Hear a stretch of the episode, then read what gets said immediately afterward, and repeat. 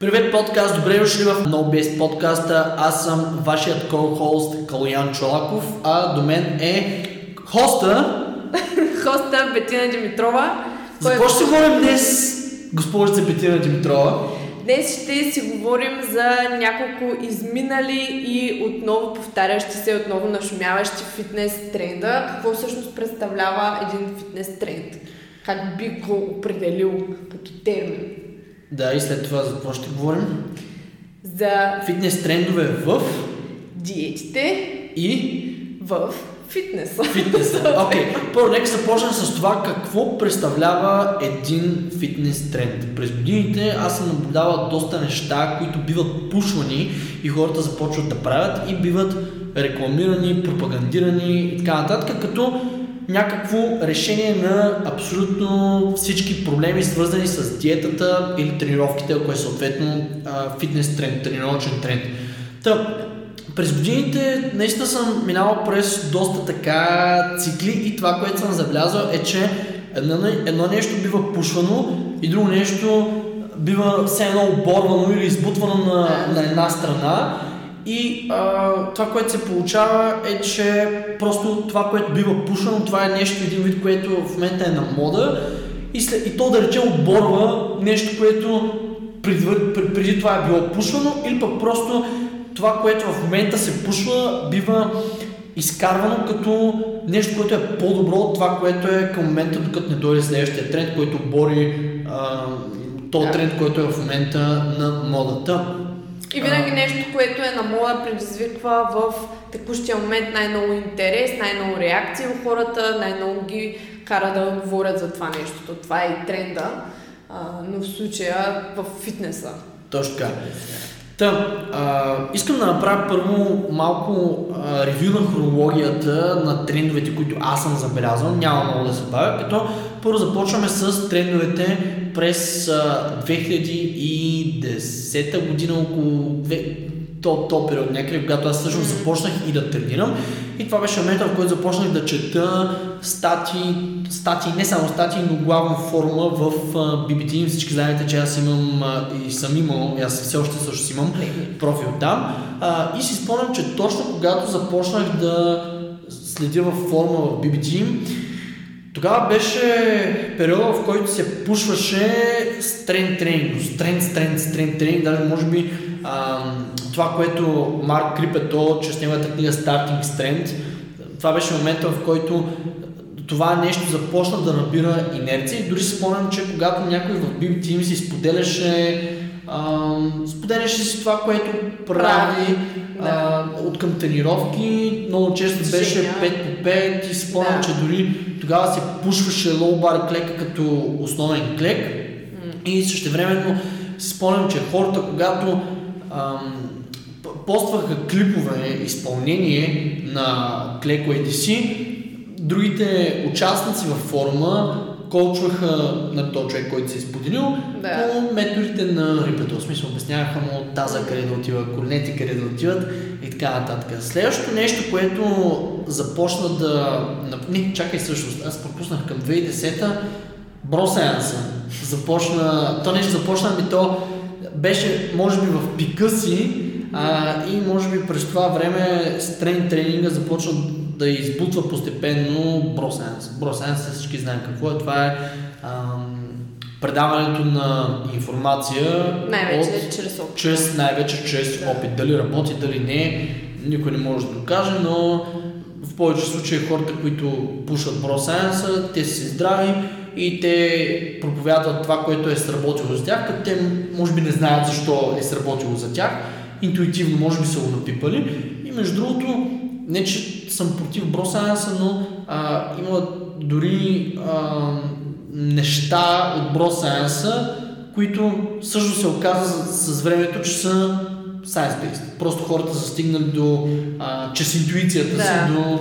Сетили са ги така, че работят за тях. Точно така. След това, може би в периода между 2010-2013 там някъде, започна да навлиза а, броенето на калории, като това броене на калории отначало беше с clean eating, обаче постепенно започна да, започна, понеже започна да излизат изследвания, които показват, че най-важното нещо е калорийния прием и хората започнаха да го приемат това твърде буквално.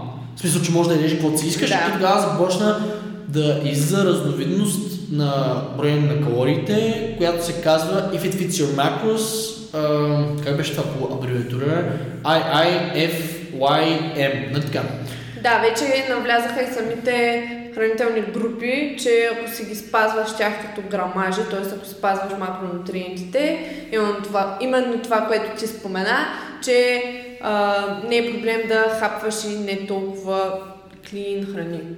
Буквално даже имаше хора, които си правиха junk-based диети, което не мисля, че е най-хубавото нещо, просто хората започнаха твърде много Да, просто винаги, когато навлезе нещо като идея, а, почти във всяка една сфера, не само в фитнеса, хората малко изпадат в крайности. Да, това беше баш крайността. Следващото нещо, което навлезе е всъщност powerbuilding, което а, започна да навлиза може би 2013-2016, между периода 2010-2013 започна да навлиза между другото и прогрес на, наравно с броя на калориите, но 2013-2016 някъде започна да навлиза powerbuilding, т.е. този подход, в който ам, вдигаш тежко на основните движения и след това правиш аксесори слаш assistance движения и volume slash hypertrophy работа. И също това е нещо, което аз правя. И аз съм доста баяст в тази насока. Да, и това е нещо, което това е... Това ми доставя удоволствие и затова го следвам. И най- най-вече виждам резултати от това нещо. Така. Да, също смятам, че и това е може би за натурален атлет Да. най-оптималният подход, разбира се, ако си а, мотивиран да тренираш, защото Да. не всеки е мотивиран да тренира по този начин, но а, по този начин използваш абсолютно всички подходи за стимулиране на хипертрофия. В смисъл имаш и Да. а, тежко вдигане, mechanical tension, имаш и по-леко вдигане, т.е. metabolic stress, muscle damage и а, motor recruitment, т.е. всички подходи. Кажи, А защо пък и не е една капка Science тук с нещо още по-специфично, което знаеш, че работи за теб. Да, е не някакво упражнение, което те кефи. Какво Да. пък да правиш... Усещаш добре. кон- кон- кон- Concentration curl, в смисъл, как се това на български? Концентрирано, концентрирано сгъване май сгъване, в да. залите. Следващото нещо, което започна да влиза след powerbuilding беше, може би в периода 2016, може би до, може, до, до, до 2018-2019, тогава започна да навлиза science, science-based подход. Т.е. тогава започна да навлиза подхода, в който се цитират изследвания и буквално това, което го пише в изследването, се приема като чиста монета, което хем е добре, хем не е добре, защото се приначава много информацията и хората, които нямат познание за това какво се случва в тялото, първо, че не могат да разберат дали самото изследване е качествено и второ, има много хора, които буквално взимат това, което се казва от изследването за чиста монета и оттам нататък се пушва да речем това да не се напълваш, това да се фокусираш примерно супер много на а, обема и на някои неща, които да, на лист хартия и на стъди могат да се изкарат като неща, които са ефективни, но в реалния свят може би не са най-оптималното нещо и може би биха сработили за Да, някакъв кратък период. Особено ако говорим за натурално трениращи, всички Да. знаем, че истината е някъде по средата. Да. Някъде в баланса и че реално каквото и да следваме, ако нещата не си ги приспособиш за теб сами от гледна точка на а, интензитет, на обем, на а, подбор и селекция на допълнителни упражнения, освен базовите, всичко, ако не, се, ако не се балансира правилно и не се дозира правилно най-вече, знаем, че може да работи против теб, каквото Да. и да е то. И всъщност, може би в този период, около 2016, 17, 18, забелязах, че започват да навлизат и малко канали, които са Olympic Weightlifting based. Тоест, Да. олимпийските щанги започнаха Да се Малко да връщат, се- може би, защото то Олимпик Weightlifting, то си е... Особено за нашата страна през Да. 90-та или 80-та година, Да. когато сме печели медалите на поразия, благодарение на господин Абаджиев, Да. с който сме известни като The, the Almighty Bulgarians. Даже спомням, че от курса на Starting Strength мен малко ме базикнаха. Bulgarian methods. Да, ами не, те не, че ми казаха, а, нали, не споменаха Bulgarian Method, но ми казаха You're Bulgarian, you should know that. да. Ам, и това е главно заради това, че сме били успешни, имали сме успешни штангисти, златни медалисти. Окей, след това направихме една хронология, хро- хронологическо ревю на, ам, на, на нещата, които са били пушвани специфично гледна точка на тренировки, разбира се, това е през моята призма. Да. Нека сега преминем и през а, три неща, които са били пушвани от гледна точка на диети и от гледна точка на тренировки, като ще се опитаме да разнищим кое е доброто и кое е лошото на всяко едно нещо. Разбира се, това ще се бъде изцяло нашето мнение. Да. Пак ще е субективно. Пак ще е субективно, защото едно нещо за един може да бъде... Едно нещо, което е позитивно за един, може да, Да. бъде негативно за друг. Да. Първо започваме с диетите, любимото на всички хранене. Коя е първата диета? Първата диета, там виждам, че сме писали. Мил тайминг. Мил То тайминга, това не е диета, но по-скоро... наклонен фад, по-скоро. Тоест нещо, Да. което се пушва. Спомням си някъде, може би, а, когато започна да навлиза а, Science Science Based подхода и също така в Science ерата супер много се пушваше мил тайминга от гледна точка на това, че след тренировка веднага трябва да ядеш. да. Да, и интра-workout дори се пушваше. Главната причина за това да се пушва анаболния window и при workout храненето и дори интра-workout храненето, това според мен е за да могат да се, да има някакъв аргумент за това защо хората да закупят а, може би някакъв шейк при тренировка и също времено протеинови шейкове, гейнери и така нататък за след тренировка, което разбира се няма нищо лошо, защото когато човек продава, трябва да се пак по някакъв начин да си аргументира маркетинга. Е. А, заедно с това, може би към meal timing fad, можем да сложим и intermittent fasting, циклично хранене. Какво би казала ти за intermittent fasting? Аз между другото и до ден днешен си прави intermittent fasting, просто аз не го смятам за някаква магия. Ами Просто то с тебе присъства- работи, ти си свикнал така. Примерно аз а, не винаги мога да го спазвам.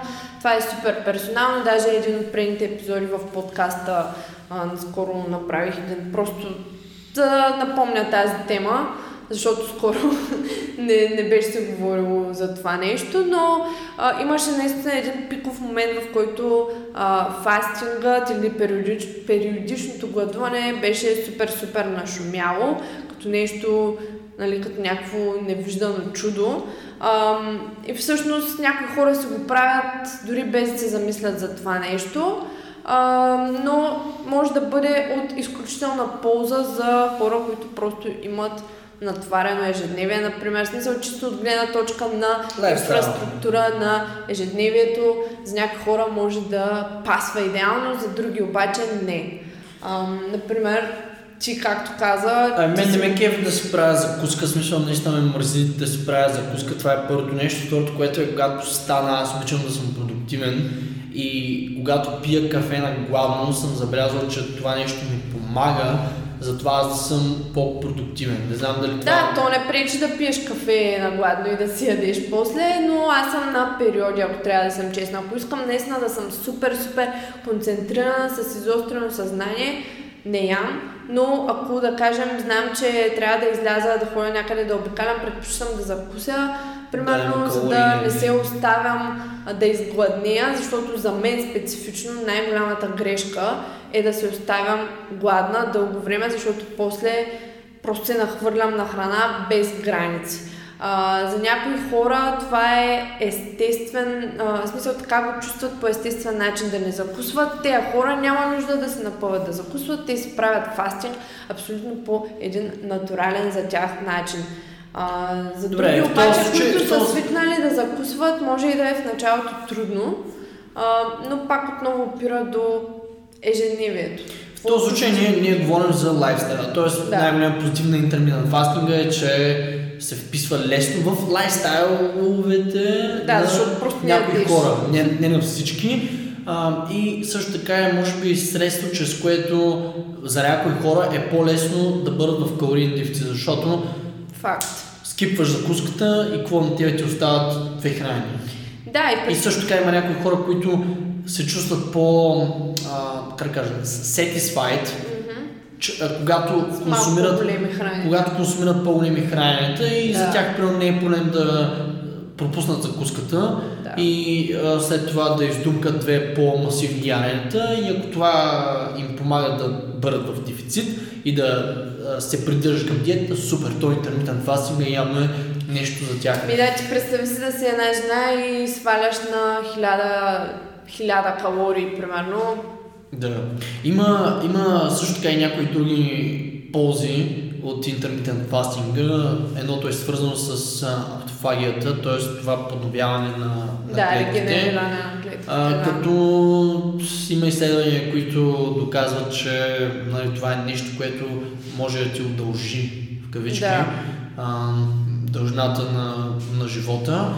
Но аз не смятам, че това е някаква... В смисъл не смятам, че това ще ми удължи живота примерно 15 години или нещо от сорта. Ако има някакъв, а, някакъв плюс, мисля, мисля, че е някакъв супер, супер, супер минимален, ако въобще го има.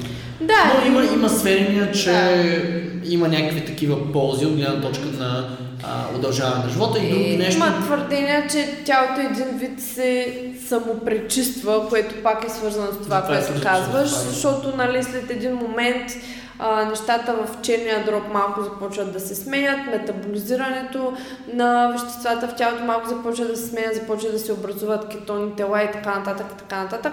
А, точно в момента преди вие да а, причупите а, гладуването.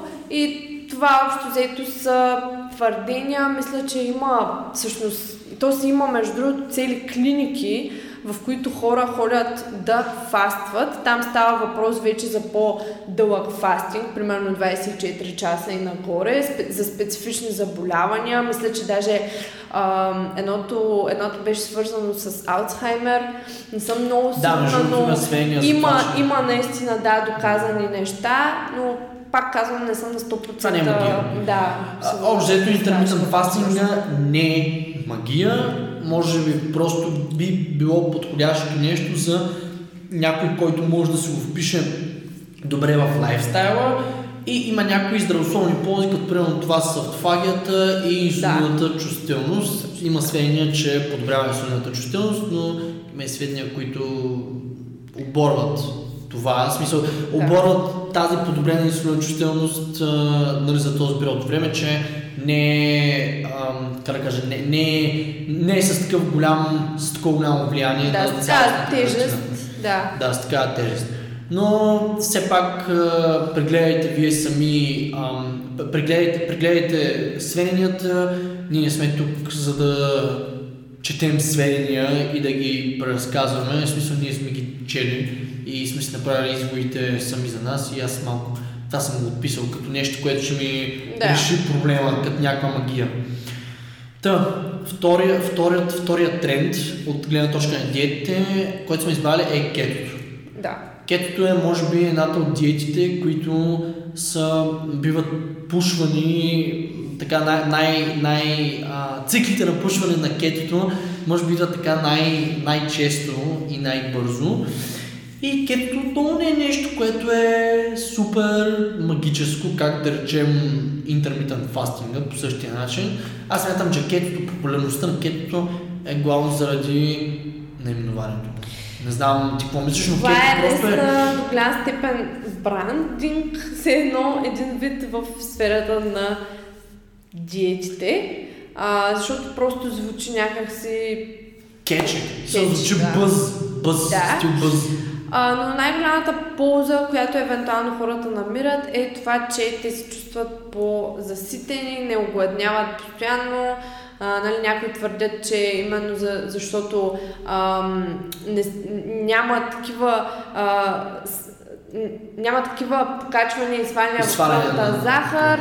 А, Това в, може да помогне с а, а, ситостта, чувството за ситост. Да, за инсулина не искам да говоря, защото инсулина той може да бъде, а, да бъде стимулиран и от протеинов шейк, да, примерно. шейк.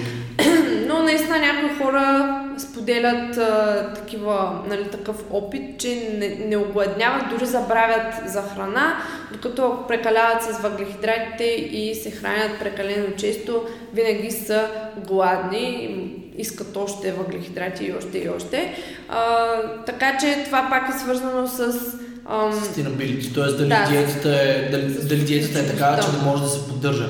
Ако кетото е Да. нещо, което те държи сит, допада ти като храни, които, подбор на храни, а, вкусно ти е, сит си, можеш да си в калориен дефицит, цялостно те кефи, дори те кефи да казваш на хората, че си в кето, ами това е диета за теб, това ще е нещо към което ти ще се придържаш и съответно това, че си на кето не значи, че по някакъв начин може да читнеш закона Да. на термодинамиката.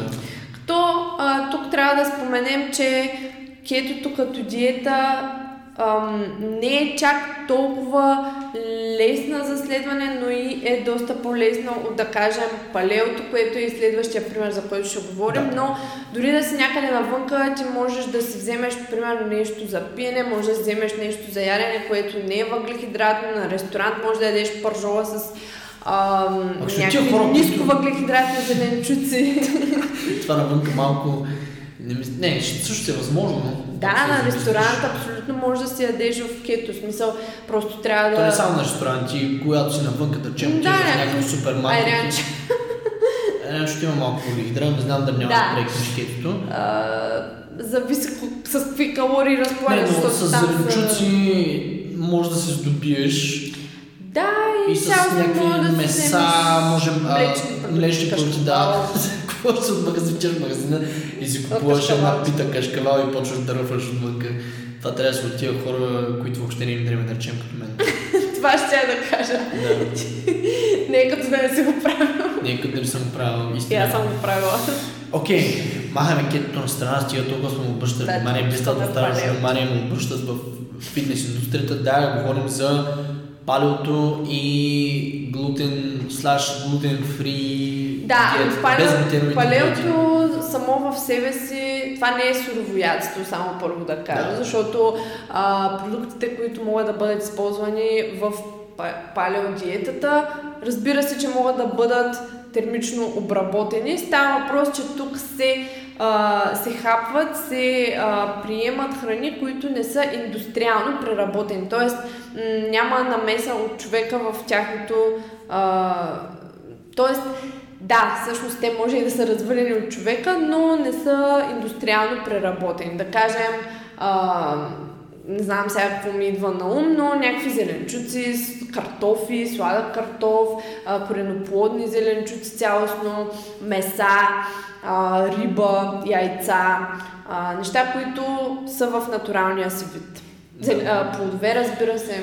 Като аз честно смятам, че палеото не носи някакви, кой знае какви бенефити, освен ако не се прави, ам, имаше един тип диета, която се води Автоимунен палео протокол, да. което е палео, обаче без, а, мисля, че беше без млечните на палео, не знам също как мога да Палеото не включва млечни, т.е. това директно означава, че е dairy free, т.е. не включва млечни продукти и не включва продукти с глутен. А, аха, ето, значи пак е подходящо за... И мисля, че цялостно зърнени култури. Да, а имаше, да, да, да, да, аз, аз сега се сетих, а, но този, а, сега се сетих за този аут, аутоимюн протокол, какво представляваш, то беше палео, само че бяха премахнати и някои храни, които са позволени на палеото, а, като различни видове зеленчуци и а, разбира се, Киноа, сигурно някакви неща. Ами имаше, имаше си спомням просто някои, някои а, храни, които се бореха като храни, които вдигат а, възпали, възпалителните процеси в тялото Да. и те бяха премахнати, защото а, се говори, че при автоимунните заболявания Трябва да се менеджират много възпалителните процеси. Да, и Да. ам, аз понеже е имам автоимунно заболяване, съм имам алопеция ареата и съм чел доста по тази тема. А, и дори аз бях пробвал една такава версия на в смисъл, то се казваше аутоимун протокол, защото видях, че доста хора имаха резултат от този аутоимун протокол, а, но като цяло идеята беше, че когато не консумираш млечни продукти и глутен и още някои храни, които вдигат, а, които, вдиг, които вдигат, а, забравих думата, възпалението, Да. а, се подобряват такива състояния, И това са храни, които... да речем като псориазис, да речем Да, да, проблема опецията и така нататък. Хашимото също, Да, да, да, да, да. доста заболявания. Та, да, обясня, да обясня как работи, искам да кажа, че аз не съм доктор, но по това, което аз съм чел, повярвайте ми, аз наистина съм, доста съм чел по тази тема, а, беше, че доста голяма част от ам, а, доста голяма част от хората, които имат някакви автоимунни заболявания, също имат проблем с червата. И имаше а, един термин, който на български не знам как се превежда, а, но на английски се казваше intestinal permeability. И това мисля, че е някаква Чревна пропускливост. да, аз мога да дам. Това е, беше изпълняване на gut lining и какво означава това? Това означава, че когато консумираш примерно дейри, т.е.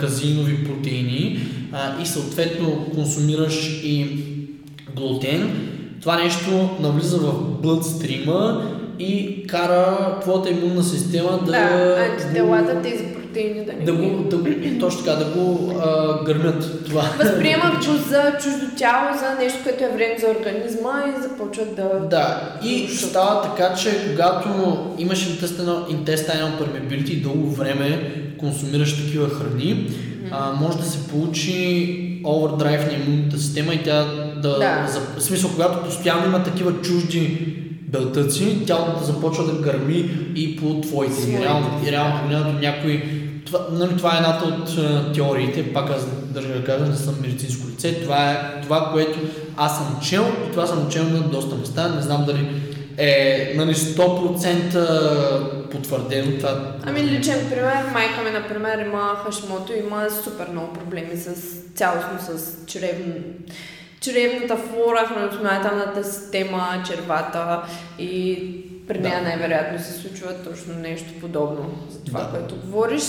А, да, някои хора наистина виждат подобрения, дори аз, понеже следя основателя на Precision Nutrition, Джон Берарди, той е много голямо име в индустрията, специфично за а, нутриционистика. А, той самия а, страда от, а, мисля, че псориазис и още някакъв ревматит беше казал, че го съпътства. А, та, страда от автоимунно заболяване и той самия следи различни протоколи, като споделя това в своите социални мрежи и просто от време на време го следя, че и той прави такъв тип палео диети и а, споделя, че усеща някакви подобрения от тях, но по-скоро те може би са, нали, те със сигурност не могат да, да премахнат а, напълно симптомите, но могат да ги менеджират и да ги намалят. Аз всъщност, когато правих този автоимунен протокол, тогава правих и доста агресивно лечение с едно мазило по рецепта и проблема беше, а, че аз не успях да разбера в крайна сметка тогава от кое, нещо, от кое от двете имах подобрение. Дали подобрението беше от самото мазило или подобрението беше от автоимунния протокол, защото тогава за 8-9 Да. месеца аз се оправих 95%. И когато спрях да се мажа, си казах fuck it, давай да почвам нормално хранене, защото бях доста, бях отслабнал, въпреки че се храних достатъчно, но се чувствах супер летаргичен през цялото време, точно чувствах супер летаргичен, предполагам, заради а, факта, че нямах разнообразие в храненето. В смисъл аз се храних Да. с може би 3, 4, 5 източника на, на, храна. на И това според мен е един от най-неустойчивите режими за следване. Аз лично, честно ти казвам, не бих могла да го следвам това нещо, Абсолютно. защото да, А, защото това не е кето. Кетото все пак включва някои преработени продукти, например млечни. Например, аз не мога без а, сирене, Да, мляко между и, нали, е кашкавал, примерно. А, а тук вече опираме наистина до а, доста планиране от гледна точка на ежедневие. Не можеш да м, не можеш да си някъде навънка и да ядеш нещо. А, трябва винаги да си го приготвиш у вас, да си го сготвиш или, примерно, ако си на ресторант, да си сигурен, че вътре няма, да кажем, ам, глутен или няма някакъв продукт като брашно, за, използван за приготвянето и така нататък. Ам, и е малко по-сложно за спазване, според мен. Аз лично не бих могла да го спазвам дълго. Да, между другото, аз спомням, че тогава Между другото, аз съм се опитвала, но не отслабнах. Тогава исках да отслабвам. А, чисто и просто, защото това беше преди да се запозная с калориите. А, и си мислех, че Е, от този, да, от този Защото, само защото е палео. така популярен, не, този така популярен майндсет едно време, Да, да. че ако ядеш клин, А, клин. ще а, те отслабнеш. Да.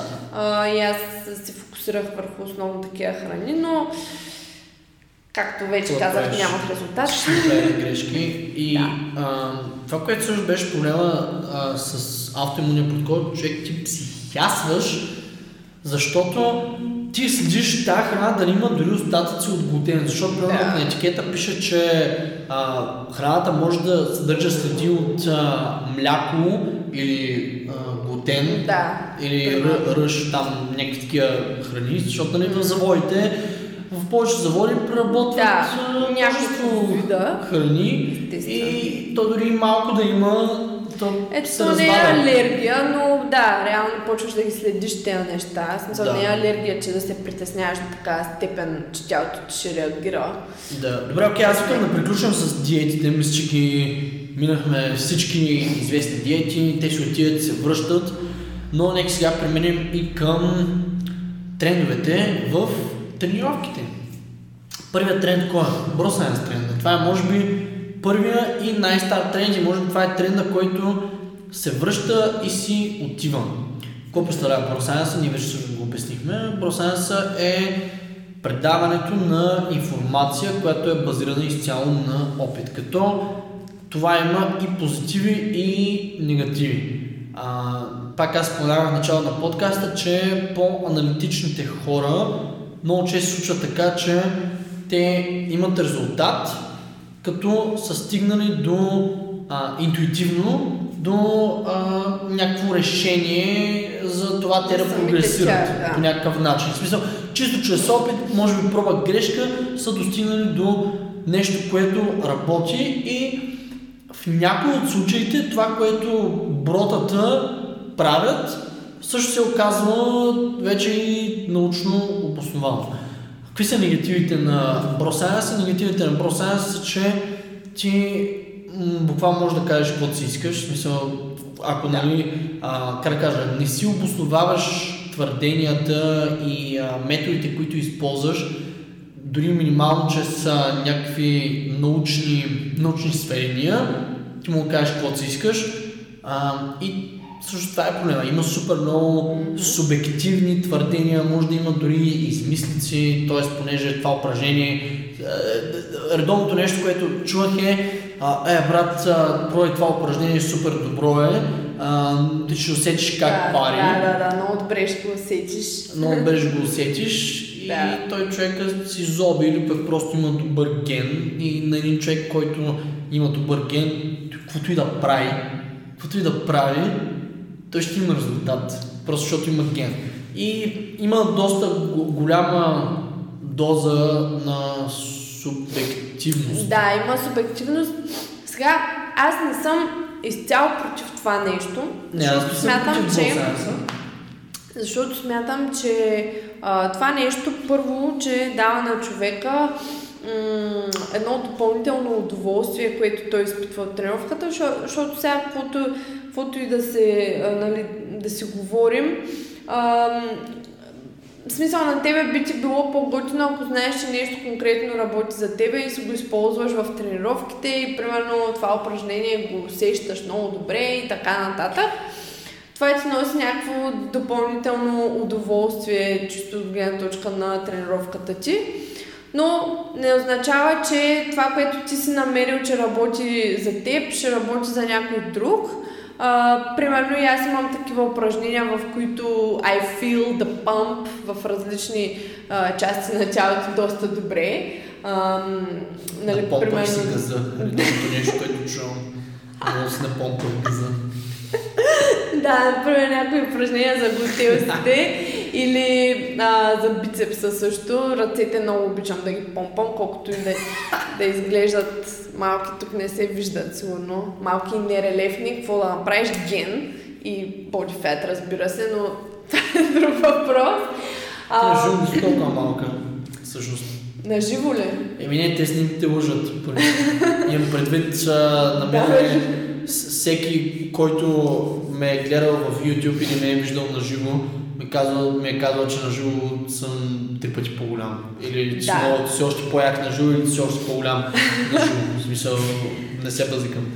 Просто бодибилдингът до известна степен е иллюзия. Не трябва да се пушва, особено ако си треньор, като нещо, което е общо валидно и би работило за всеки. Да, аз лично нямам нищо против да си споделиш опита, стига дори то опит по някакъв начин да е да, да, има, да има евиденс за него. А, но реално погледнато, ако изцяло се оплаваме на ProScience, поради факта, че ти можеш да кажеш каквото си поискаш, може да има много голяма доза на забуда да. в а, хората, които консумират информацията. Вторият тренд е High Frequency, High Volume Training. Това може би нещо, което се пушва доста от science-science-based комьюнитито, в което разбира се няма нищо лошо. Аз виждам плюсове, виждам и негативи, но за себе си често казвам повече виждам негативи. Какво представлява high frequency slash high volume training? Ами това е тип, това са тип тренировки, в които се залага повече на частотата, отколкото на интензитета. И докато това е подходящо, това пак е моето мнение, докато това е подходящо за начинаещ, това не е толкова подходящо за един напреднал. Сега ще кажа защо. А, колкото по-напреднали ставаме, толкова повече тренировъчен стрес трябва да поемаме и а, нали, за да се адаптираме. Обаче, колкото повече тренировъчен стрес трябва да поемаме, толкова повече време ще ни е нужно, за да се възстановим. И този стил на трениране не взима под внимание цялостната картина. В смисъл, ако тренираме един вид като роботи, high frequency, high volume, реално погледнато няма да можем да се натискаме всяка една тренировка. Всяка една тренировка ще трябва да бъде а, малко punching the clock. В смисъл, да. няма да може да вдигаме интензитета и в крайна сметка тогава се ограничаваме малко в подхода, който можем да използваме. Не можем да използваме толкова mechanical tension като подход, защото ако трябва да използваме mechanical tension, това значи товара да се вдига. Когато ние а, вдигаме частотата, така вдигаме обема. Когато вдигаме обема, общия за седмицата, ние не можем да се натискаме. Прави се тази малко трейд-оф. В смисъл, а, трябва според мен да има много голяма доза, в смисъл много прецизно човека да може до някъде да авторегулира нещата, защото ти може изобщо да не си възстановен и да не, се, да не можеш да се натиснеш както нали, ти е било по план. Примерно. Да, и то малко тогава става да. волюмърк. Да. Като знаем, че да, волюмърк е един начин за това да се свърши работа, но не е единствения и със сигурност не е най-дългосрочния, защото какво ти не може да използваш само обема за това да прогресираш, тя използваш всичко. Да, между другото и обема... имаме и друг епизод в подкаста, в който много на дълго и на широко коментираме специфично. Да, мога да изгледат да се върнат към епизодите за тренировъчните променливи. Да. Там доста доста, доста семпо, доста просто. Точно така. Имаме доста семпо, доста просто обясняваме коя тренировъчна променлива по какъв начин би се повлияла, ако... Еди си какво, Еди си какво си, да, няма влизам в детайли. Да. А, та, хай, волим хай фриквенс тренинг, много хора са ме питали какво мисля за високочастотния подход и а, високообемния подход. Аз лично имам негативен опит с а, по-често и по-високо обемно трениране. Това не значи, че това е, а, как да кажа, м- това значи, че вис- високо е обемния и голямото високочасто- зло. и високочастотният подход не работи. Това определено не е нещо за мен, а, но може да е нещо, което на някой друг може да му Да. сработи, може Да. да, му фитне в а, лайфстайла, Стила, което да. малко ме съмнява, защото високочастотно трениране изисква да поставяш Доста залата супер. ми да, в смисъл трябва, трябва да имаш много ниски нива на стрес, трябва също така и много време да отделяш на самите тренировки, смисъл трябва да тренираш 5-6 пъти седмично, което Да. е чисто към времеви аспект, това е супер много, поне според мен, за човек, който иска да се развива не само в тренировъчен аспект. Чисто от гледна точка на тренировъчна економия, не мисля, че е нещо, което е подходящо за мен и цялото за един човек, който е заед, който иска да, да, да се Да. развива не само в а, тренировките. Сега, ако, ако по цял ден, ако да речем студент и единственото нещо, което правиш е да тренираш, супер. В смисъл, Преди аз, между другото, по-рано, при някакви години, тренирах 5-6 пъти в седмицата, но не чак с... А, не чак по, то- по тази форма, high frequency тренинг, но с течение на времето някакси ми стана по-яко да се натискам повече, да знам, че ще съм добре възстановена, за да мога да се натисна повече в самата тренировка, в самия момент, а не нещо да ме спира и да знам, че примерно на везната съм тук сега да не направя повече отколкото трябва, а, защото наистина когато ходиш по-често да тренираш, трябва да внимаваш. Ти трябва да се оставаш доста в резерва. Трябва да се оставиш в резерва За и да някак си примерно 3-4 пъти в седмицата на мен ми ляга много добре, да кажем 4 е златната среда, в която знам, че а, хем мога да се натисна в тренировките, хем не и като примерно 2-3 пъти да тренирам, смисъл има си някаква по-висока честота все пак. Само тук да споменем, говориш за посещения в залата или честота за мускулна група, защото има Не, тук говоря А, за за посещения. посещения в залата, не Да. за честотата, Ясно. за която говорим при, нали, Да, да, разбрах, което разбрах. Просто да не Да, стане така, че Времевия, да, времевата инвестиция за това да посещаваш залата. да не объркаме публиката за кое нещо говорим. Окей, добре. High frequency volume тренинг работи ли? Да, определено работи. За всеки ли? Определено не е за всеки. А, и не смятам, че работи дългосрочно да се фокусираме из, изцяло върху обема и чистотата, защото в крайна сметка ти на разположението си разполагаш с обем, чистота, подбор на упражнения и интензитет. Четири неща. За Да. да прогресираш и според мен трябва да използваш всичко. Тук пък идва и другата крайност, която също сме си Да, това е другата крайност, която според мен идва главно от а, трибойците, от пауърлифтинг съсловието или пък от, а, суп, от хора, които са привърженици на супер, супер, супер минималистичния подход, който е ам, висок интензитет и нисък обем. Това пък също не е. Това пък е, това пък е другия лагер. И той е Да. чуш, че от гледна точка на тренировките за винаги ще има борба, обем или интензитет. Интензитет или обем. И ние сме казали много пъти, че ние не сме фенове на крайностите и аз определено не съм фен на супер high intensity и супер low volume. Какво представлява супер high intensity? Ами да речем, нека вземем за пример системата на Dorian Yates, която държа да подчертая, че бего знам какво представлява, но общо взето имаш Как е няколко загряващи серии, върботващи серии и една all-out серия, която отвеждаш до отказ Максваш я. Или отвъд отказа, ако имаш а, Да. тренировачен партньор. Всички сме Мислиш, виждали, мисля, че... това е устойчиво. Не, не. Мисля, че всички сме виждали Дориан Йейтс как тренира, а, видеята, в които той тренира в Той мазето. въркам. Да, той е някакъв бъркан с тази панданата, с тия широките шалварите и тия широките потници, които са точно бодибилдърските от 90-те години. И той залага изключително много на интензити. Физиката му говори доста за ефективността на този подход, но все пак тук трябва да имаме предвид и това, че той е взимал и доста Да, неща, да. което нали, Да. това по никакъв начин не омалуважава нито а, труда, който е хвърлил, нито това, че подходът е worthless, защото очевидно при него е сработил.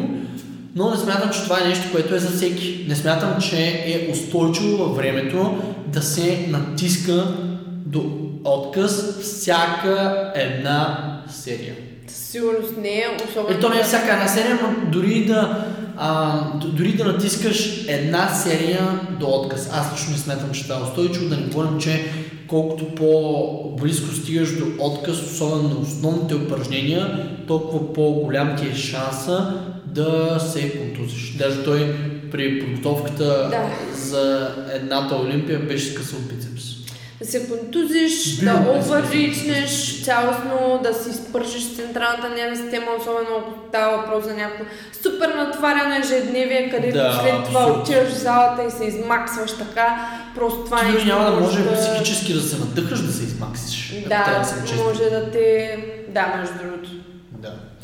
И това, което ние искаме да кажем специфично за тези двата последните подхода, те са всъщност крайностите. Едното Да. е а, нисък интензитет и висок обем и висока частота, другата, другото е другата крайност. А, висок интензитет, а, нисък обем и относително ниска частота. Като искам да спомена, че много хора си мислят, че а, твоя канал е започнал от там и цялостно, че ти си а, супер, супер голям привърженик на а, тази крайност и говориш само за интензитет, което ако някой се го мисли, знае, че не е вникнал наистина в съдържанието, което Калян предава като идея. Или цялостно не разбира... Разсъждава. Не, не само, че не разсъждава, но може би не разбира а, това, което е всъщност основата, което е SRA, Stress Recovery Adaptation. Adaptation Cycle. Да, което всъщност пролиза от синдрома на генералната адаптация. И просто SRA е а, фитнес версията на синдрома на генералната адаптация на Ханс Съли, Сили или как се казва там името му. А, Да. Но а, аз съм фен на... Определено не съм фен на, вис... на високо обемните тренировки. Определено за мен работи по-добре относително нисък до среден обем и относително среден до висок интензитет, но супер висок интензитет определено не е за мен, защото аз като по-малък съм експериментирал с подходи като Trap тренинг, за тези от вас, които са доста олдскул, може би са чували за DC тренинг на Данте. И определено това не е нещо, което, с което аз бих се захванал. За мен е по-скоро а, подход, в който имам средно количество обем и среден, среден интензитет. Среден до може би висок интензитет. Но под висок интензитет имам предвид не повече от 90%. Тоест, а, ако трябва да, да говоря в проценти, може би 70 до 90%, 70 даже е леко, но в този диапазон говоря да се въртя. И някакъв среден обем, защото при мен високия обем не работи добре. Смисъл. Аз мисля, Това са моите, моите наблюдения. Ако работеше добре, аз в момента ще да качвам мускулна маса, защото в момента тренирам Да. с, може би, не знам колко пъти по-висок обем, отколкото Да. по принцип и даже имам чувство, че в момента формата ми се скофтва. Аз съм забелязала, че много лесно се изпържвам с висок обем, както и с прекалено висок за мен с интензитет. При мен е наистина от всички variables, от всички променливи трябва да съм Variables. някакъв... Това е от немския човек, малко от всички променливи, айде да не по-англичаваме думите, от всички тренировъчни променливи трябва да съм някъде по средата. Определено съм забр... и от гледна точка на чистота, и от гледна точка на обем, интензитет. Ам, трябва, да, трябва да съм някъде по средата, за да продължавам да вървя напред, защото просто много лесно а, нещата достигат ня, някакво, някаква, някакво плато, не, ами по-скоро м- момент, в който вече даже дори не ми правят удоволствие тренировките, ако прекалели с едното или с другото. So, при мен лично трябва да съм по средата. Трябва, определено трябва да има балансиран подход. В смисъл не може само обем, не може само интензитет, Да. трябва да има и от двете и то да бъде в един балансиран микс. Да не говорим, че аз съм below average а, а, от гледна точка на атлетизъм, наистина признавам си. Ам, просто, а, да, това е друг въпрос, но общо взето, според мен, човек трябва да си прецени какво работи за него, но да наблюдава и обективно нещата, а, които Да просто, анализира. Просто да анализира, да, Да наистина използва анализира. камбанарията си да... Да не се основава само на някакви летящи неща, които мисли, чувства и така нататък, но и да не изключва пък напълно нещо, което усеща, че му прави кеф или му прави добро. Ам, трябва да, да Трябва да бъде някакъв микс. Да, между двете. За да не бъде изцяло неща, които са един вид цитирани от изследвания, защото... Или пък да следва някакви програми, дето съдържат само единствено упражнения, които не го кефят, само защото е видял, че да, това нещо е логично Да, или е те- логично, или да. пък раб- е сработила при някого. Да. А, цялостно, да кажа, човек трябва да се използва кампанарията. а, да използва това, което е между ушите, силото вещество малко да го впрегне и да анализира. Аз така смятам, че човек може сам да се прави избори за себе си и също така да не слуша това, което му се казва на готово и да не го приема като чиста монета. Да, абсолютно. Защото някой може да бърка, друг може да е прав, друг нали, прав за себе си, може да е прав за някой друг. И реално погледнато истините са много, истината не е една, така че има някои неща, които знаем от изследванията, които работят със сигурност, има някои неща, които са псевдонаука, има бросайенс, има ам, различни диети, диети, които ги обяснихме, които всъщност не са нещо магическо, но се пропагандират като нещо магическо. И в крайна сметка, какво се получава? Една манджа с грозде. Имам предвид, ако човек слуша, а, как да кажа, ако, ако човек не си използва силото вещество и наистина не, а, не, не, не научи това, което се случва също в тялото. Имам пред физиология, биология, Да. анатомия и така нататък. подскача от тренд на тренд. Да, така никога няма да намериш истината, така да се каже. Факт. Ами, Или поне мисля, твоята че, истина. Мисля, че покрихме да, доста от нещата, които са минали през годините. Мисля, Аз да го е приключим това нещо. Нещо. боже. Теле, теле ми се яде май. Телешко ми се яде. Телешко. Да. Що казвате не? Интересно. А, интер... Аха, да, Ин- да, да, разбрах. Телесно. Да, разбрах. Окей, аз трябва да приключим този подкаст. И аз. Слагаме клапата. Слагаме. Окей, приключваме подкаста. Ще правим пък. Ще правим по...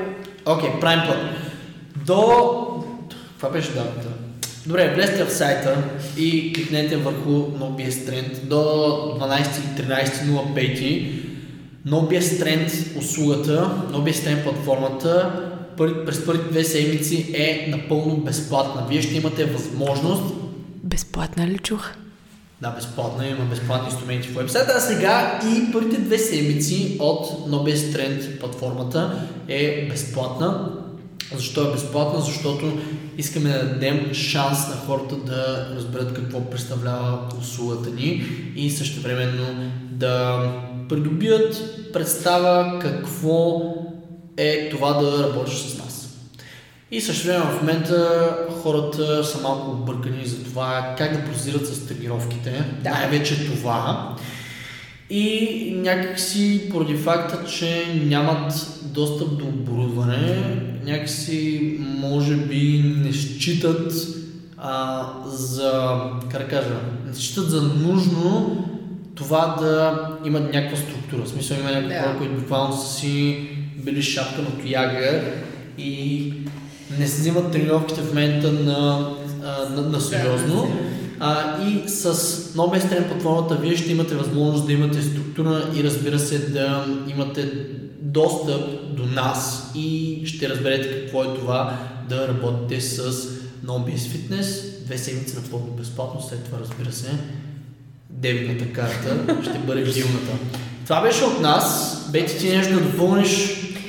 За тези от вас, които още не са се абонирали за този подкаст, Да го правя но веднага. го слушат, веднага, абсолютно на момента, На момента. на момента искам да се присъедините към публиката на този подкаст без глупости, който говорим за фитнес без глупости и да ударите лайк, сърчице или каквото е там, в която от платформите използвате, за да ни подкрепите и да продължаваме да правим такова съдържание за вас. Безплатно, напълно, разбира се. И мисля, че с това приключваме епизод 53 на NoBS подкаста. Окей, аз съм господин Чуаков и ще се чуем в следващия епизод на NoBS подкаста. Чао мен. Чао!